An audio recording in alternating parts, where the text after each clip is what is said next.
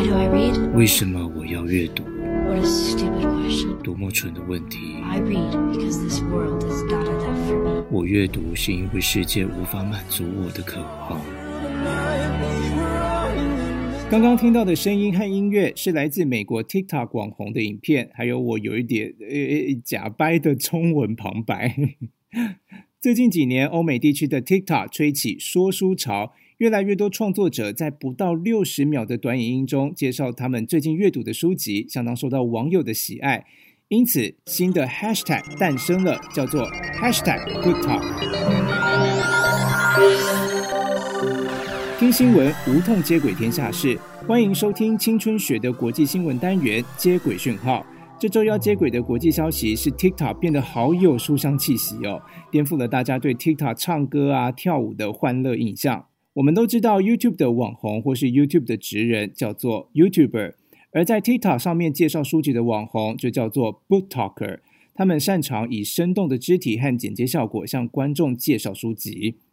I was full on hiccuping, sobbing, like not even just like tears dripping down my face. Like I was like choking out sobs while reading this book at the end. 读书读到一半哭起来了，I was full on hiccuping and sobbing，我哭到不行。 再来，他又说，I was choking out sobs while reading this at the end，我读到结尾的时候啜泣，而且还是 这种一吸一顿的哭泣。读书读到哭还不忘录影哦。哎呀，不管他是真哭还是假哭，反正网友真的很爱看这类的影片。相关影片的这个浏览量已经达到一千亿次，诶，超惊人的。而且啊，这个这个影片的浏览量还在增加当中。根据美国出版业数据商 MPD Bookscan 统计，这些说书网红在二零二零年出现之后，美国隔年也就是二零二一年的实体书销售量高达八亿两千五百万本。这个数字是什么概念呢？就是比前一年还多了一亿两千五百万本。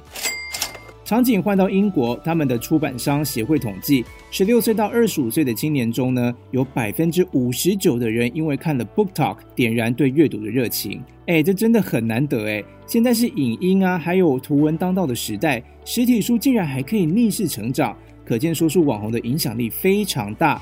大到美国最大实体书店 Barnes and Noble 还特别设置 Book Talk 专区，摆上在 TikTok 讨论度相当高的书籍，吸引很多青少年上门购买。有在滑 TikTok 的同学，有没有推荐的 Book Talker 呢？欢迎留言告诉我们哦。在 TikTok 当说书网红，散播书香，还可以得到流量，还可以得到名气，诶，是不是听起来蛮正向的？不过最近也发生了很多负面的例子。像是我们最新一起头条，就是法国的大学生最近喜欢玩疤痕挑战 （Scar Challenge），就是非常用力的捏脸，制造红红的疤痕。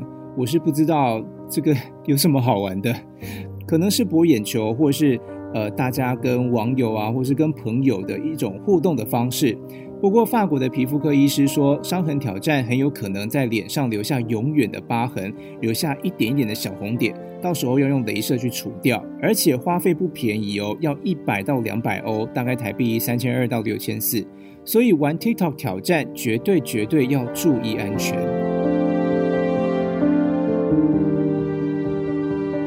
另一个负面例子，大家应该都知道，就是日本有位高中生为了拍 TikTok，在回转寿司店寿司郎做一些很不干净的动作，像是舔酱油瓶啊，还有把口水沾到转盘上的寿司。那他的这些举动触犯了生食寿司最在意的卫生安全，而且啊，他还害这家公司市值蒸发了台币三十七亿。再来听到的是太平洋另一端的墨西哥，有十五位小学生参加这个镇静剂挑战。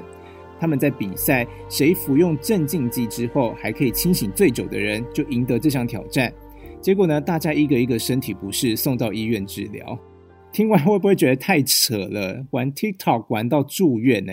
哎，这里我要偷偷预告一下下一期的这个媒体素养版面，我们请到的是台湾媒体观察基金会的专员琪琪哦，他就来帮我们写这个 TikTok 的挑战乱象。那琪琪就把玩 TikTok 比作玩游戏。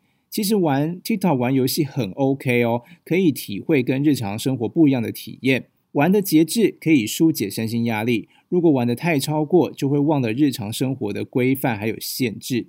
就像那位日本高中生，还有那些墨西哥小学生，他们显然就是玩过头啦，忘记了这个日常规范。所以玩挑战、拍挑战很 OK，但是要先想想自己会不会受伤，然后会不会伤害到别人。如果同学有推荐好玩的、正向的、健康的抖音挑战，欢迎投稿给我们，文字、语音都可以哦。我们可以把你的文字念出来，或是播放语音档，分享给中学生报的听众或观众哦。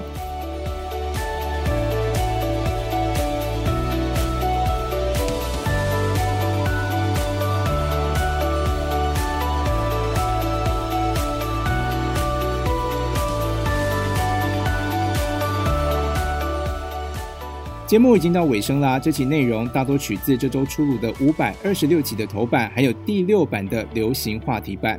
如果想看更多精彩内容，可以上国语日报社的国语小铺订阅《中学生报》，连结和订购专线一样都在节目资讯栏。感谢您的收听，我们下次再会，拜拜。